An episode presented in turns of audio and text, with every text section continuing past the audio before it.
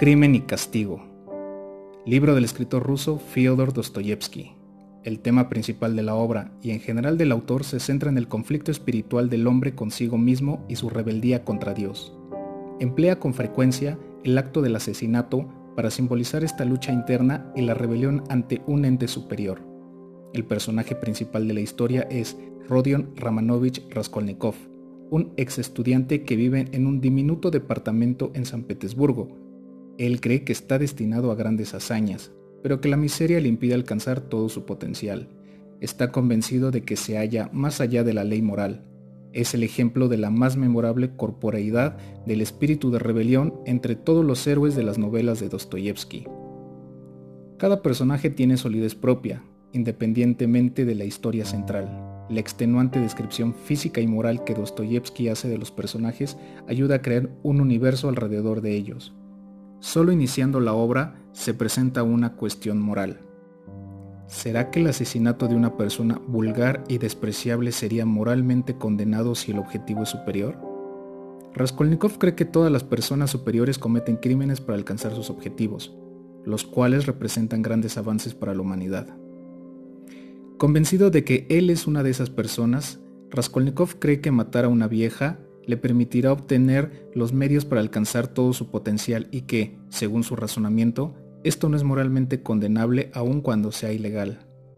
Aprovechando el inequívoco acierto del título, dividiremos nuestro relato en dos, crimen y castigo. Crimen. Para Raskolnikov, la usurera era una vieja maldita. La mataría y le robaría sin el menor escrúpulo. Pero a medida que sus resoluciones tomaban un carácter determinado, más absurdas y horribles le parecían al joven. A pesar de la lucha que se libraba en su interior, no llegaba a admitir ni por un solo instante que llevaría a cabo sus planes. Sin embargo, llegado el momento, al realizar un nuevo empeño con la usurera, venía preparado para cumplir con su destino. Ahora vale la pena ofrecer un extracto de este momento de la historia. No había tiempo que perder. Sacó el joven el hacha de debajo del gabán, la levantó con las dos manos de una manera torpe, casi maquinalmente, porque no tenía fuerzas, y la dejó caer sobre la cabeza de la vieja. De repente, cuando hubo dado el golpe, sintió Raskolnikov que recobraba toda su energía física. El golpe dio precisamente en la coronilla, a lo que contribuyó la poca estatura de la víctima. Apenas lanzó un grito débil y se inclinó hacia el suelo, teniendo, sin embargo, aún fuerzas para llevarse los brazos a la cabeza. Entonces Raskolnikov cuyo brazo había recobrado todo su vigor, asestó dos nuevos hachazos a la cabeza de la usurera. En el momento de la caída, el joven se echó para atrás y en cuanto vio a la vieja tendida en el suelo, se inclinó para mirarle la cara. Estaba muerta. Los ojos, desmesuradamente abiertos, parecían salirse de las órbitas y las convulsiones de la agonía daban al rostro de la expresión una horrible mueca. El asesino dejó el hacha en el suelo e inmediatamente se puso a registrar el cadáver, tomando todo género de precauciones para no mancharse de sangre. No experimentaba ni aturdimiento ni vértigos, pero seguían temblándole las manos. No tardó en encontrar las llaves. De repente sintió una horrible inquietud. ¿Y si la vieja no estuviera muerta y recobrase el sentido? Dejando las llaves se acercó al cuerpo, cogió el hacha y se dispuso a dar otro hachazo a su víctima. El arma ya levantada, no cayó. No había duda de que Alena estaba bien muerta. Estaba muy impaciente y se puso a manejar las llaves, pero sus tentativas para abrir la cómoda eran infructuosas, no tanto por el temblor de las manos como por sus continuas torpezas. Sin ocuparse más de la cómoda, miró bajo la cama, sabiendo que las viejas tienen la costumbre de ocultar en ese sitio sus tesoros. Efectivamente, había allí un cofre cubierto de cuero rojo. No vaciló cogió todas las alhajas y se llenó los bolsillos del pantalón y del gabán. En la habitación donde estaba la vieja sonaron pasos.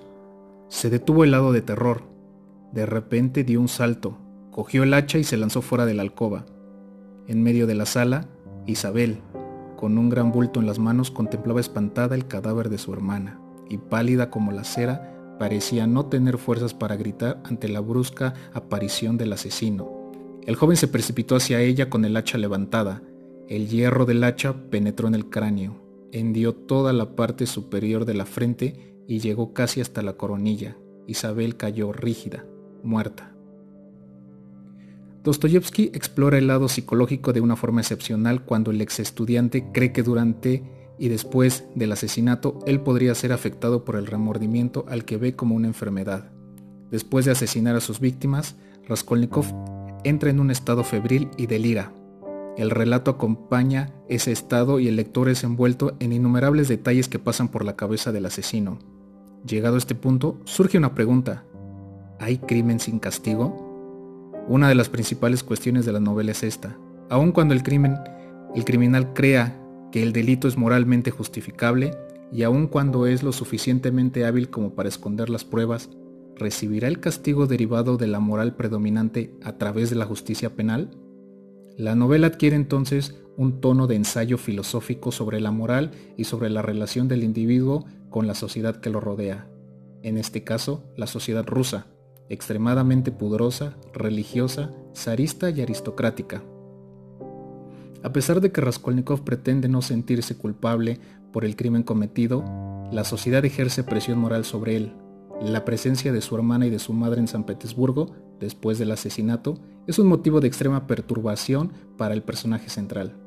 Las mujeres de su familia son muy religiosas y él las quiere mucho, la posibilidad de que ellas conozcan su crimen es una constante preocupación para nuestro héroe.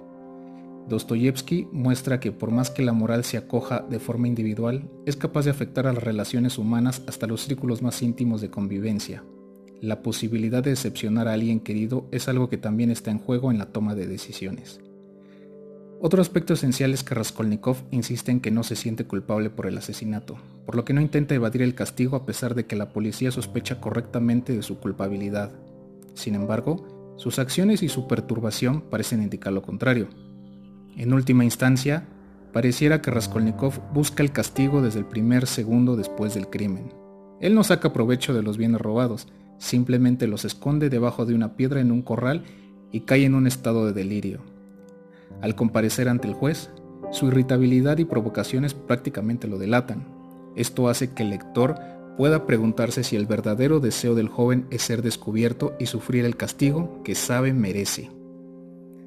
Además de los conflictos internos, muchos personajes secundarios ayudan a profundizar los cuestionamientos hechos por el personaje y por el autor, su familia, junto con su compañero de estudios Razumikin y, y Sonia Marmeladova, constituyen un núcleo de apoyo para el protagonista. Como todo en el relato es complejo, este núcleo asume diversas facetas y también es responsable por atormentar psicológicamente al personaje principal en términos morales. Principalmente su madre y hermana constituyen una conciencia que, a pesar de no saber de los atroces actos, constituyen un reproche emocional para nuestro héroe que le subyuga lentamente su atormentada alma. Otra especie de núcleo es formado por Porfirio y Sametov, responsables de la investigación policial. Porfirio enfrenta a Raskolnikov varias veces, sin revelarle nunca que él es un sospechoso. La tensión envuelve los diálogos de los dos personajes hasta que, finalmente, Porfirio acusa informalmente al protagonista. Entre estos personajes se desarrolla uno de los diálogos más apasionantes de la literatura contemporánea, donde indirectamente se expone la justificación del actuar de nuestro héroe.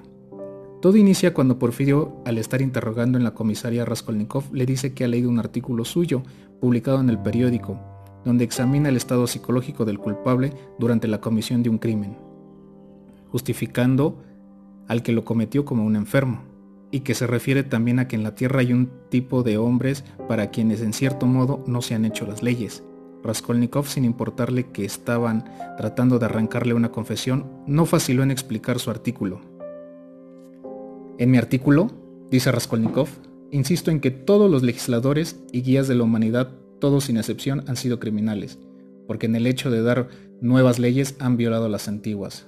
Es también de notar que todos ellos han sido terriblemente sanguinarios. Por consiguiente, no solo los grandes hombres, sino todos aquellos que se elevan por encima del nivel común deben ser necesariamente criminales. Mi pensamiento se resume diciendo que la naturaleza divide a los hombres en dos categorías. Una inferior, la de los hombres ordinarios, cuya sola misión es la de reproducirse. La otra, superior, la de los hombres que poseen el don de hacer oír una nueva palabra. Pertenecen a la primera clase los conservadores, hombres de orden, que viven en la obediencia y que la aman. En mi opinión, están obligados a obedecer porque, porque tal es su destino. El segundo grupo se compone exclusivamente de hombres que violan la ley o tienden, según sus medios, a violarla. Sus crímenes son naturalmente relativos y de una gravedad variable. Si por una idea deben verter sangre y pasar por encima de los cadáveres, mi artículo reconocía el derecho al crimen. Para que no se altere la masa se les niega ese derecho, los decapita y los cuelga, cumpliendo con mucha justicia su misión conservadora. El primer grupo es siempre dueño del presente, el segundo lo es del porvenir. El uno conserva el mundo y multiplica los habitantes, el otro mueve el mundo y lo conduce a su objeto.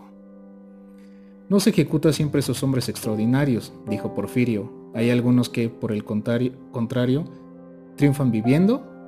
Oh sí, pero dígame usted, ¿cómo pueden distinguirse a los hombres ordinarios de los extraordinarios? Considere usted que el error es posible solamente en la primera categoría, que llama impropiamente hombres ordinarios. No obstante, su tendencia innata a la obediencia, muchos de ellos por efecto de un juego de la naturaleza, se consideran hombres de vanguardia, destructores, pero al mismo tiempo no reconocen a los verdaderos innovadores y los desprecian como gente atrasada y sin elevación de espíritu. Ahora dígame usted, continuó Porfirio, ¿hay muchas personas extraordinarias que tienen el derecho de degollar a las otras? En general, nace un número muy escaso de hombres con una idea nueva. Se cuenta un genio entre muchos millones de individuos y quizá pasan millares de millones de hombres sobre la Tierra antes de que surja una de esas altas inteligencias que renuevan la faz del mundo. ¿De modo? preguntó frunciendo el entrecejo Razumikin, que los hombres de genio, aquellos a quienes les es concedido el derecho de matar, no deben sentir ningún sufrimiento al, al verter sangre? El sufrimiento no se permite ni se prohíbe, que sufran si tienen piedad de su víctima. El sufrimiento acompaña siempre a una conciencia grande, los hombres verdaderamente grandes deben de experimentar honda tristeza en la tierra, añadió Raskolnikov, acometido de súbita melancolía. Porfirio volvió a la carga. Al componer su artículo es muy probable que se considere usted como uno de esos hombres extraordinarios de quienes habla, ¿no es así? Es muy posible, respondió desdeñosamente Raskolnikov. Si eso fuese así, para facilitar el progreso de la humanidad, no se decidiría usted, repito, a franquear los obstáculos, por ejemplo, a matar y a robar? Si fuese así no se lo diría a usted, replicó Raskolnikov con acento altanero. Permítame usted que le diga, continuó secamente nuestro héroe, yo no me creo ni Mahoma, ni Napoleón, ni ningún otro personaje de este género. Por consiguiente, ni puedo explicarle a usted lo que yo haría si estuviese en su lugar. ¿Sería acaso un futuro Napoleón el que ha matado a nuestra Alena Ivanovna esta última semana? dijo Razumikin. Sin pronunciar una palabra, Raskolnikov fijó en Porfirio una mirada firme y penetrante. Durante un minuto reinó sombrío silencio. Raskolnikov se dispuso a salir. Castigo. El protagonista señala que la cuestión estriba en esto. ¿Soy un monstruo? ¿O no soy más que una víctima? Ciertamente soy una víctima. La razón es esclava de la pasión. Yo he sido el principal perjudicado. Perenne pregunta que todos en algún momento de nuestra existencia nos hemos planteado y que nuestro héroe se encuentra atormentado creyendo saber la respuesta, pero que las ataduras morales lo constriñen a encontrarse a salvo de su propia culpa. A fin de abstraerse de cualquier juicio de la autoridad o de su familia, Raskolnikov le dice a su madre y hermana que tiene que ausentarse durante cierto tiempo. Se dirige con Sonia, cuya religiosidad contrasta con el ateísmo de Raskolnikov, quien, al ser recibido por la joven, lo primero que le expresa es que Dios no permitirá que nada malo le pase. ¿Y si no hay Dios? replicó con acento de odio el joven. La fisonomía de Sonia cambió bruscamente. Se le contrajeron todos los músculos de la cara y fijó en su, er, interlocutor una mirada llena de reproches. Pasaron cinco minutos. De pronto Raskolnikov fijó su ardiente mirada en el rostro de la muchacha mojada en lágrimas. Se inclinó y le besó los pies. No es ante ti ante quien me prosterno, sino ante todo el sufrimiento humano. ¿De modo que ruegas mucho a Dios? preguntó él. ¿Qué sería de mí sin Dios? dijo en voz baja pero enérgica la muchacha. Raskolnikov tomó un libro que estaba en la cómoda. Era una traducción rusa del Nuevo Testamento. ¿Dónde está la resurrección de Lázaro? preguntó Raskolnikov. Búscalo y léemelo. Se sentó y se dispuso a escuchar.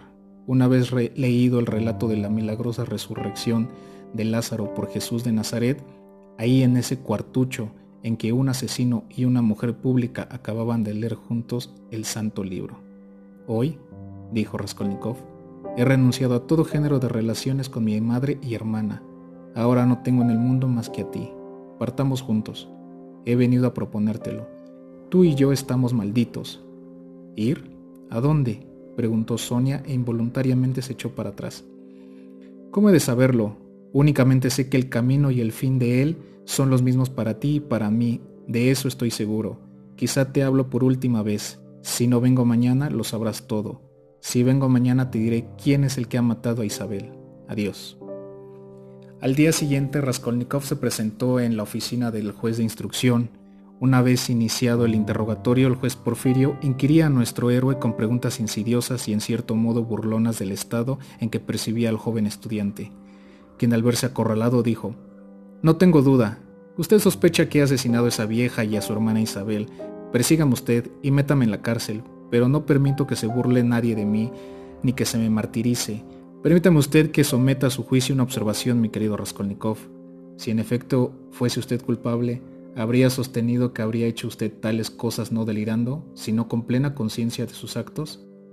En resumen, quiero saber de una manera concreta si sospecha usted de mí. Hable usted, Porfirio.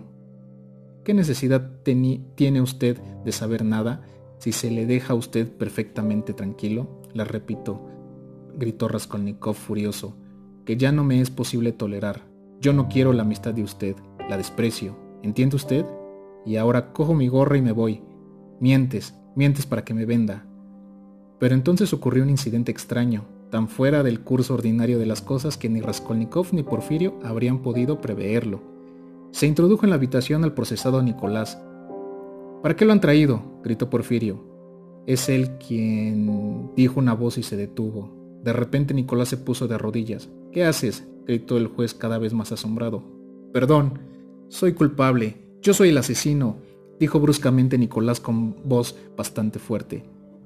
Yo he asesinado a hachazos a Elena y a su hermana Isabel. De repente los ojos del juez se cruzaron con los de Raskolnikov, cuya presencia había olvidado por un instante. Señor Raskolnikov, perdone usted, se lo suplico. Nada tiene usted que hacer aquí. Lo que acaba de suceder era para él un enigma. Sin embargo, había recuperado en gran parte su serenidad. El joven se fue directamente a su casa, trató de ordenar sus ideas que eran muy confusas. No trató de explicarse la conducta de Nicolás, sabiendo que había allí un misterio cuya clave buscaría en vano, y se dirigió después a casa de Sonia. Antes de cruzar el umbral, miró a Sonia. Después murmuró, Te dije al separarme de ti que quizá te decía adiós para siempre, pero que, si venía hoy, te diría quién fue el que mató a Isabel. ¿Lo has adivinado? exclamó Raskolnikov. Apenas había fijado la joven su mirada en el rostro de él cuando la sospecha se convirtió en certidumbre. Está usted perdido, dijo la voz con acento desesperado. Levantándose de repente se arrojó a su cuello. Raskolnikov se separó de ella y contemplándola con triste sonrisa dijo, No te comprendo, Sonia, no. No hay ahora en la tierra un hombre más desdichado que tú, exclamó la joven con un arrebato de piedad y pronunció en sollozos. Raskolnikov notó en su alma un sentimiento que desde hacía largo tiempo no había experimentado. ¿De modo que tú no me abandonarás, Sonia? No, no, jamás, jamás gritó. Te seguiré a todas partes, iría contigo a Siberia. Yo no tengo intención de ir a presidio, dijo Raskolnikov. Lo que acababa de decir el joven y el tono con el que lo dijo recordaron bruscamente a Sonia que era un asesino, pero aún no sabía cómo ni por qué había llegado a convertirse en un criminal. Fue por necesidad, dijo la joven. Si únicamente la necesidad me hubiese conducido al asesinato, yo sería feliz ahora. La miró dolorosamente. Yo he querido ser un Napoleón. Ahí tienes por qué he matado. ¿Te lo explicas ahora? No, respondió cándidamente la joven.